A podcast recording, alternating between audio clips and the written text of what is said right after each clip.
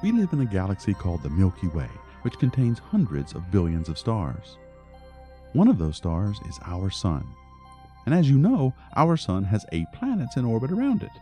One of them is our beautiful planet, Earth. But have you ever thought about all those other billions of stars that are also suns, and all of the planets that each of them supports? We call planets outside of our solar system exoplanets, spelled with an EX, as in extra exciting, and extremely cool. Did you know there are approximately one and a half planets for every star in our galaxy? That's a lot of potential Earths, some of which may be able to support life. And that's what makes exoplanets oh so exhilarating. All right, I'll stop now. The bad news is that it takes a very precise set of conditions for one of these exoplanets to qualify as Earth like. It makes sense to look for planets most like Earth in the search for life. It kind of narrows the field a bit for a start. In this podcast, I'm going to explain what it would take to support life, at least life as we know it, and then tell you about some of the most recent discoveries of Earth like exoplanets in the news. Okay, so you're looking for another Earth and you've got hundreds of billions of suns to choose from. Where on Earth, or should I say the sky, do you start?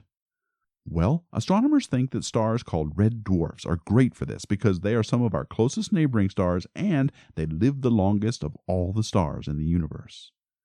The really big and bright stars tend to burn out quickly and die before any life would have had a chance to evolve.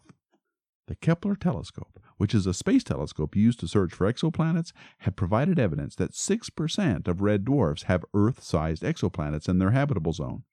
The habitable zone is the distance from the star that makes the planet not too hot and not too cold for liquid water. And water is essential for all life, at least as far as we know. Because red dwarfs are smaller and cooler than our Sun, this means that the planets have to be closer to their star than we are to be warm enough for liquid water. The first such planet we discovered was named Kepler 186f.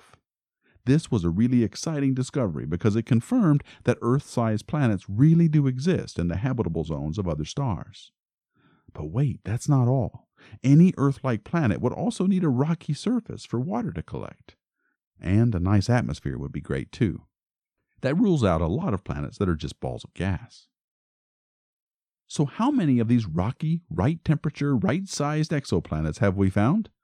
Well, that's the thing. NASA reported that Kepler had found around 30, but in 2018 they downgraded this estimate to between 2 and 12.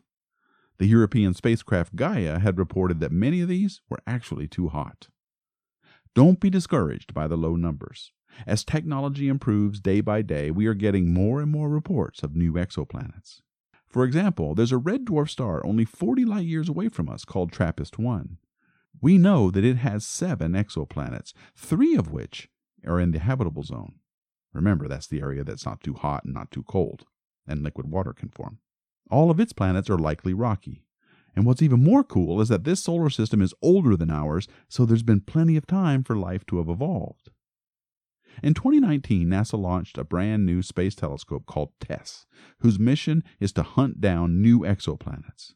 In January 2020, TESS found its first Earth like planet orbiting another red dwarf star called TOI 700. Hopefully, there will be many more to come. Right now, we don't know if there's life on these planets, and we don't even have any images of them. We have to use our imagination. But all of that is about to change when NASA launches the long awaited James Webb Space Telescope, which will be able to look deeper and more closely into space than anything we have ever seen before. Thanks to the work of TESS and previous telescopes like Hubble, we now know exactly where to point the James Webb. I don't know about you, but I literally can't wait. well, thanks for listening to Deep Astronomy Space Cadet Podcast. I'm Tony Darnell, and it has been a pleasure to have you listen. If you haven't already, check out our next podcast on alien clues how to tell if there's anyone out there. And if you have, well, whatever else you do, don't forget to keep looking up.